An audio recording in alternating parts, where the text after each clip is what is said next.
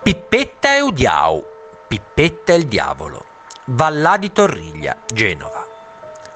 Nella zona di Torriglia denominata Vallà accadono ancora oggi cose strabilianti. Globi di luce che misteriosamente s'accendono per scomparire subito dopo, magari dopo aver illuminato in piena notte i lussureggianti prati. Per non parlare poi di vecchi ruderi nei quali, a detta di molti nelle vicinanze, se che vede se che sente, e cioè si possono vedere e sentire gli spettri. Tanto tempo fa, raccontano nella zona, viveva isolato dal resto del paese un uomo che per l'insana abitudine di fumare smodatamente la pipa era stato ribattezzato Pippetta. L'uomo, che era rimasto vedovo, una notte, mentre si accingeva a ritornare nella sua dimora, udì uno strano lamento che proveniva da dietro un cespuglio.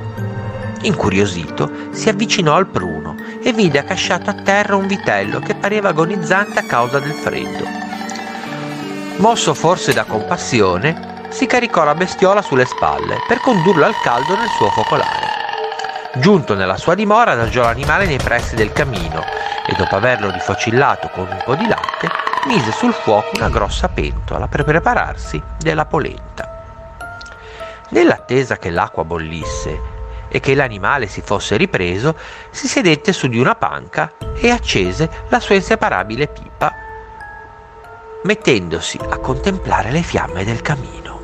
All'interno della dimora, il vento che soffiava impetuoso scuoteva senza posa le imposte, mentre i campi si stavano ricoprendo di un manto nevoso. Insomma, un tempo davvero da lupi.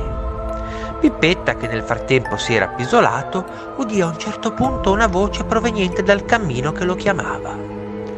Pippetta! Butto! diceva la voce e lui rispondeva prontamente Butta!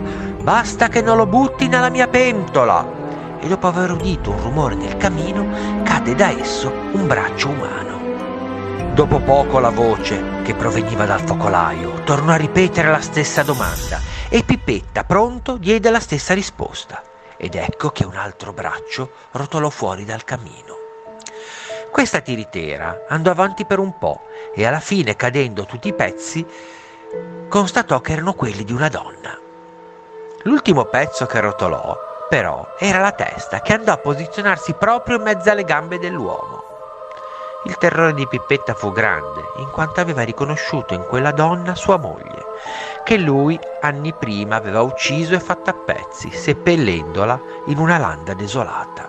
Izzato, ma lucido, si domandò come avessero potuto quei pezzi di cadavere comparire lì e proprio in quel momento. La risposta non tardò ad arrivare. Voltandosi verso il vitello lo vide ghignante, con gli occhi accesi come due lapiglie ardenti. In cuor suo balenò immediatamente il pensiero che l'animale fosse in realtà il diavolo sotto mentite spoglie e invocando il nome di Cristo, che coraggio direte voi, si fece il segno della croce.